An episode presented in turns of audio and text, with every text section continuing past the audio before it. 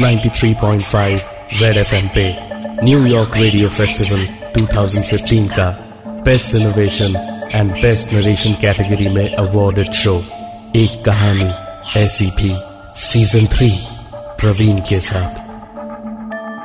बचपन से ही हमें, अंधेरे से बहुत घबराहट होती थी। हम कभी अकेले रहे ही नहीं। अंधेरे में अकेले जाना तो दूर की बात थी। ज़िंदगी में कभी नहीं भूलेंगे जो आज हुआ हमारे साथ। हमारी पहली रात थी हॉस्टल में। सीनियर लोगों ने हम सब फ़र्स्ट ईयर वालों को घेर रखा था। कॉलेज वॉलेज में रैगिंग से आप बच भी जाए। लेकिन हॉस्टल के अंदर तो उन्हीं के साथ रहना है। झक मार के रैगिंग झेलनी पड़ती है। सबको हल्के में जब सीनियर्स ने छोड़ दिया तो हमें लगा कि हम भी बच जाएँगे। लेकिन हमारी तो किस्मत ही मनहूस है। एक सबसे कठोर सीनियर की बारी आई हमारी रैगिंग के समय। और जिसका डर था, उसने वही हमें करने को दिया। कूलर से पानी लाना था हमें। पूरा शहर जानता है कि उस कूलर से पानी लाने का मतलब है आपकी ज़िंदगी का बदल जाना, रात के अंधेरे में। कॉलेज कॉलेज नहीं। किसी भूत बंगले जैसा दिखता है। और कॉलेज का ग्राउंड किसी कब्रिस्तान के जैसा। और इसी अंधेरे में हमें कॉलेज के दो हॉस्टल, एक ग्राउंड, उसके बाद आने वाली सड़क और फिर मैकेनिकल की बिल्डिंग पार करके कोने में लगे वाटर कूलर से पानी भर के लाना था। चाहे कितना डर लगता हो अंधेरे से। लेकिन जिद के पक्के हम बचपन से हैं। ठान ली तो मतलब ठान ली। हाथ में बोतल लिए। हम हॉस्टल से जैसे जैसे दूर जाने लगे। रोशनी और लड़कों की आती आवाज़ें धीरे धीरे कम होने लगी। और हमारी धड़कन की आवाज़ और रफ्तार तेज। हम तो मन ही मन सोच रहे थे कि कौन सी मनहूस घड़ी में घर छोड़ के इन राक्षसों के बीच आ गए थे कि हॉस्टल की आवाज़ें और रोशनी बिल्कुल खत्म हो गई और बहुत धुंधली रोशनी में बिल्कुल शांति सी छाई हुई थी चारों तरफ़। मौसम बरसात का था। तो झिंगुरों और मेंढकों की आवाज़ें धीमे धीमे अचानक ही तेज होती जा रही थी। हमने दोनों हॉस्टल पार कर लिए तो थोड़ी सी हमें हिम्मत आ गई अंदर। अब कदम तेज बढ़ने लगे थे। ग्राउंड में कहीं कहीं भरे पानी में छप से पैर पड़ता तो ऐसा लगता कहीं कोई अंदर ना खींच ले हमें। लेकिन ऊपर वाले की दया थी कि आराम से हमने ग्राउंड भी पार कर लिया और अब अब हम सड़क पर आ गए थे। इक्का दुक्का गाड़ियाँ निकली तो इंसान और गाड़ियाँ देखकर हमारी जान में जान आई और हम हम आखिरी उस बिल्डिंग को भी पार करके कूलर पर खड़े होकर पानी भर रहे थे। और यही सोच सोच के दिल ही दिल काँप रहे थे कि जितना झेल के हम यहाँ आए उतना ही झेल के वापस भी जाना है। हम ये सोचते हुए भर चुकी बोतल हटा के उसका ढक्कन लगाने ही वाले थे जब हम हमारी तो हमारी तो जान हल, हलक में अटक गई। हम वहाँ से तुरंत वापस दौड़े और जरा सा ही आगे होंगे कि हमें याद आया कि हड़बड़ी में हमने तो बोतल ही नहीं ली। वापस दौड़ के बोतल उठाकर भागने के हुए तो नीचे जो देखा, उस पे उस पे विश्वास हमको भी नहीं हो रहा है। हमने हमने आओ देखा ना ताओ, भागे वापस। हॉस्टल, मेंढक, झिंगुर, गाड़ी, आदमी, जानवर, सारी आवाज़ें अपनी जगह होती रही लेकिन हाँ हम नहीं रुके। और वापस आकर सीनियर को पानी की बोतल देकर मैंने पूरी बात बताई। तो जिसने हमको पानी लाने भेजा था उसने हमसे पूछा कौन गाँव के हो? नाम का है तुम्हारा? और पिताजी का नाम का है? हमने बताया कि फैजाबाद के है और और हमारा नाम प्रदीप है। और, और, पिताजी हमारे रेलवे में है टीसी नंदलाल श्रीवास्तव। हमसे इतना सब कुछ सुनने के तुरंत बाद ही इतनी देर से हमारे पीछे पड़े हुए उस सीनियर ने खुश होते हुए हमसे हँसते हँसते कहा अरे बड़ा गुनाह हो गया यार हमसे। हम भी बंगले से ही हैं। नंदलाल चाचा के लौंडे को पहले का ही नहीं बताए। चलो बोरिया बिस्तरा उठाओ हमारे कमरे में चलो। मन तो किया कि कंटाप रसीद दे। लेकिन फिर सोचा, सीनियर के साथ रहेंगे तो बचे रहेंगे। चले गए हम भी साथ में। रूम में हम लोग पहुँच के दरवाज़ा बंद ही किए थे कि वो दरवाज़ा खोलने को उठा तो पता नहीं हमें क्या हो गया। हम खुद ही बोले, दरवाज़ा खोला तो अपनी मौत के जिम्मेदार आप खुद होंगे। सीनियर माना नहीं। उसका नाम भानु प्रताप सिंह था। और बात जब उसकी इज़्ज़त की हो तो पीछे तो वो मरने से भी नहीं हट सकता था। उठकर गया और लोहे का सरिया हाथ में लेकर एक झटके से दरवाज़ा खोला और पहले तो हंसा और फिर पलटकर प्रदीप पर चिल्लाया, अरे डरपोक, तुम इससे डर रहे थे?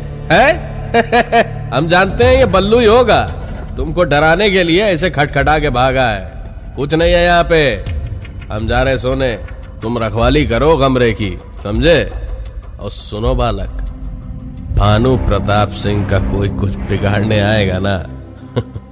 तो खटखटा के तो नहीं आएगा। इतना कह के उसने दरवाज़ा बंद कर दिया और सोने चला गया।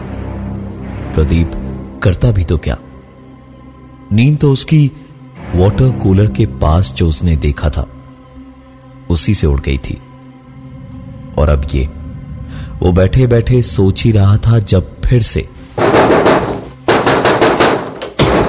इस बार प्रदीप खुद उठा, दरवाज़ा खोलने को, और पीछे देखा तो भानु भी उठ गया था। प्रदीप ने उससे कहा, सर, परेशान ना होइए। इतने भी डरपोक नहीं है हम। बैठे हम देखते हैं। इतना कह के प्रदीप ने दरवाज़ा खोला। बाहर कोई नहीं था। जो भी दरवाज़ा खटखटा रहा था, वो आसपास ही होना चाहिए था, क्योंकि प्रदीप ने किसी के भाग के जाने की आवाज़ भी नहीं सुनी थी। प्रदीप ये देखने के लिए कमरे से बाहर निकल गया और गैलरी के एक कोने से दूसरे कोने तक का चक्कर मारने लगा। इधर कमरे के अंदर भानु गुस्से में दांत किटकिटाए जा रहा था कि जो भी उसे परेशान कर रहा था, सुबह तक उसकी खैर नहीं। भानु तो सुबह के इंतज़ार में बैठा था। और प्रदीप कमरे के बाहर खटखटाने, परेशान करने वाले को ढूंढ रहा था। तभी तभी एक आवाज़ ने भानु के ठीक पीछे प्रदीप के बिस्तर की ओर से कहा, खटखटाना तो खाली बहाना है, सर। हम तो जब चाहें, जहाँ चाहें आ सकते हैं। आपको डराना है बस। भानु इस आवाज़ को अच्छी तरह पहचानता था। यह मुमकिन ही नहीं था। वो कांपता हुआ धीमे धीमे पीछे पलटा और देखा प्रदीप के बिस्तर पर एक दूसरा प्रदीप बैठा हुआ था। भानु चाहे कितना भी बहादुरी का दम भर लेता, लेकिन इस वक्त भानु का चेहरा खौफ और डर से पीला पड़ गया था। वो किसी छोटे से बच्चे की तरह डर से चीखा। और जाकर कमरे के एक कोने में घुटनों में मुँह छुपाए बच्चे की तरह बैठ गया। बाहर से प्रदीप भागता हुआ आया और उसने कहा क्या हुआ सर? आ, आ, आ, आप चीखे क्यों? कोई नहीं है सर खटखटाने वाला। अब सुबह जब आप सबकी क्लास लगाएँगे ना तभी पता चलेगा। लेकिन इन सब बातों का कोई असर भानु पर नहीं हो रहा था। वो कांपता हुआ गुस्से में प्रदीप से बोला, चुप चुप हो जा। यहाँ से भाग। हम ही कमरे में, अब एक मिनट न रुकेंगे। हम जा रहे यहाँ से। भानु ने बस इतना कहा और प्रदीप का हाथ पकड़ के उसको बाहर लेकर हॉस्टल की ओर भागने लगा। कि तभी दोनों के कमरे से बाहर पैर रखते ही दरवाज़ा उनके सामने बंद होता गया और बंद होते दरवाजे से भानु ने देखा कि प्रदीप वाले पलंग पर एक दूसरा प्रदीप बैठा मुस्कुराता हुआ। उन दोनों को तब तक देखता रहा जब तक दरवाज़ा बंद नहीं हो गया। दरवाज़ा जैसे ही पूरा बंद हुआ भानु जैसे नींद से जागा और प्रदीप का हाथ पकड़ के बोला, यहाँ से भाग। और भानु प्रदीप को लेकर वहाँ से बाहर भागा। हॉस्टल के कमरे के सामने की पतली सी गैलरी में से दोनों लड़के भाग रहे थे और पूरी गैलरी में उनके कदमों की आवाज़ गूंज रही थी। भानु और प्रदीप दौड़ते हुए अंधेरे गलियारे से सीढ़ियों की ओर जा ही रहे थे। जब सीढ़ियों के ठीक पहले, जहाँ से उन्हें सीढ़ियाँ दिखने लगी थी, आखिरी कमरे का दरवाज़ा जरा सा खोला। और उस अंधेरे में प्रदीप ऐसे खींचता चला गया, जैसे कोई अजगर अपना शिकार सांस के साथ खींच लेता है। गूंजती रही। तो बस, प्रदीप की चीखें। भानु ये देखकर वहीं का वहीं, बर्फ़ की सिली जैसा जमकर खड़ा रह गया। चीखें बंद होने के कुछ देर बाद तक भी भानु के कानों में प्रदीप की चीखें गूंज रही थी। भानु से सभी डरते थे और भानु इतनी बुरी तरह घबराया हुआ था। यह ख्याल खुद भानु को बहुत ज़्यादा परेशान किए हुए था। वो कमरा जिसके अंदर प्रदीप खींचता चला गया था, वो भानु के क्लासमेट का ही था। भानु ने तुरंत दरवाजे को ज़ोर ज़ोर से खटखटाना शुरू किया। तकरीबन एक मिनट तक दरवाज़ा खटखटाने के बाद कहीं जाकर दरवाज़ा आधी नींद में उसके क्लासमेट अमित ने खोला। और पूछा, अरे भानु भाई, क्या हुआ? भानु अमित को धक्का मारता हुआ सीधा कमरे में घुस गया और इधर उधर देखने लगा। इस बीच अमित उससे बोलता रहा, अरे भाई, बताओ तो सही, क्या हुआ है? क्या ढूंढ रहे हो? अरे आखिर हुआ क्या है? इतनी अफरा तफरी में अमित का रूममेट राजेश भी जाग गया और दोनों ही हैरान थे। क्योंकि भानु पूरे कमरे को उथल पुथल किए पड़ा था। पागलों की तरह कुछ ढूंढे जा रहा था, लेकिन उसे मिल नहीं रहा था। कुछ देर तक देखकर अमित और राजेश ने आखिरकार भानु को पकड़कर रोका और कहा, भाई, लगता है तूने ज़्यादा पी लिया है। चल, तेरे कमरे में तुझे छोड़कर आते हैं, तुझे वहीं चैन मिलेगा। भानु तो अब तक जैसे बेहोश था। हैरानी से अब उठा और उसने कहा वो कहा गया? अभी तो मेरे साथ था। अंदर खींचा मेरे सामने उसको। अरे उसे बचाना पड़ेगा नहीं तो मर जाएगा। ढूंढो भाई ढूंढो उसे ढूंढो ना ढूंढो। अमित और राजेश दोनों ने किसी तरह उसे समझा बुझाकर चुप कराया और खींचते हुए उसे कमरे तक ले गए। भानु भी दरअसल इतनी भाग दौड़ उथल पुथल के बाद बहुत बुरी तरह से थक चुका था।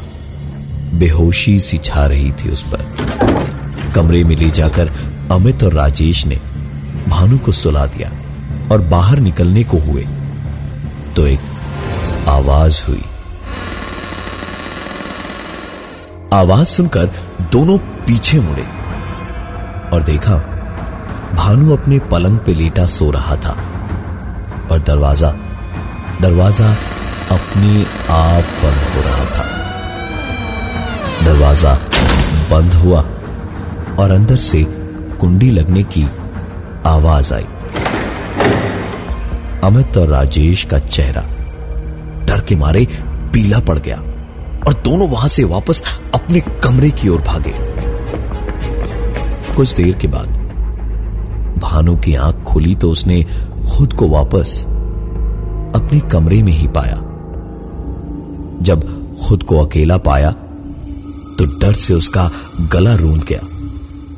उठकर उसने अपने दोस्त को फ़ोन मिलाया। फ़ोन बस बजते जा रहा था, लेकिन कोई उठा नहीं रहा था। भानु अपनी किस्मत को कोसता हुआ। फ़ोन बस काटने ही वाला था। जब दूसरी तरफ़ से प्रदीप की आवाज़ आई। अरे भानु भैया का हुआ? परेशान काहे हो रहे हैं? हम है ना? अरे आपके फैजाबाद के पड़ोसी। प्रदीप प्रदीप प्रदीप। भानु वो आवाज़ सुनकर इतनी बुरी तरह से घबरा गया था कि उसके हाथ से फ़ोन छूट कर गिर गया। भानु का सारा घमंड, सारी दिलेरी, सारी बहादुरी सब एक झटके में निकल गई। और भानु सर पर पैर रख कमरे से बाहर भागा। कुछ ही देर में उजाला होने वाला था। भानु कमरे से बाहर भागकर हॉस्टल से दूर, काफ़ी दूर रोड के ठीक पास कॉलेज की दीवार के पास बनी हुई बेंच पर जाके कुछ देर बैठा रहा। इतनी देर तक कभी नहीं जागा था वो, और ना ही कभी इतनी टेंशन हुई थी उसे। उसे पता भी नहीं चला कि कब उसकी आँख लग गई उसी बेंच पर।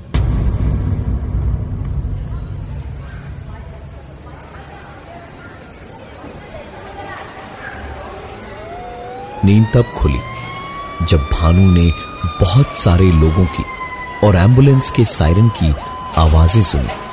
भानु उठा और देखा कि कुछ दूर उसी वाटर टैंक के पास भीड़ लगी हुई थी। भीड़ को चीरता हुआ भानु उस उस भीड़ में घुसा तो उसने जो देखा, उस पर यकीन करना मुश्किल था।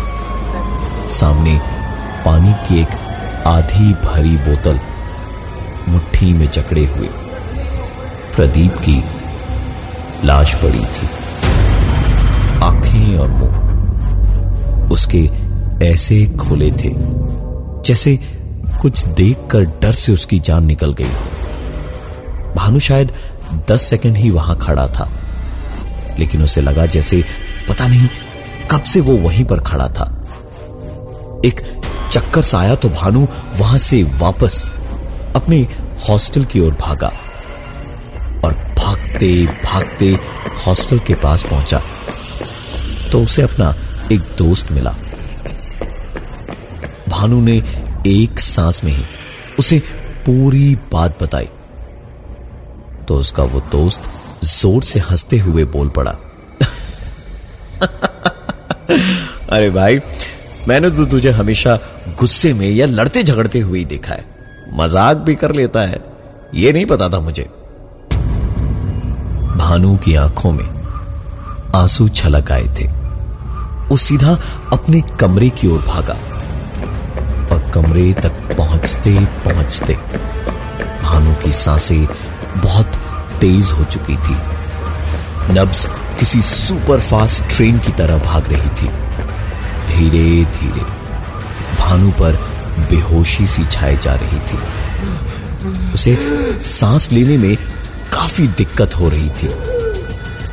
बंद होती हुई आँखों से उसने अपने कमरे के दरवाजे पर देखा। प्रदीप हाथ में पानी की बोतल लिए खड़ा था और उसकी तरफ़ हाथ बढ़ाए हुए था कि जैसे भानु को पानी पीने को कह रहा हो। तीन दिन के बाद पोस्टमार्टम की रिपोर्ट्स आई। तो पता चला कि प्रदीप की मौत रात को तकरीबन साढ़े ग्यारह बजे हुई थी और भानु की अगली सुबह करीबन सात बजे। इसका मतलब जो पानी भर के वापस आने पर प्रदीप ने भानु को बताया था। वो सच था कि उसने वहाँ अपनी खुद की लाश देखी थी। तो फिर रात भर भानु के साथ कौन था? आज भी उस इंजीनियरिंग कॉलेज में रैगिंग के नाम पे छोटी मोटी शरारतें तो होती हैं। लेकिन रात में तो क्या? दिन में भी। उस वाटर कूलर के पास कोई नहीं जाता। कोई नहीं जाता। मैं हूँ प्रवीण।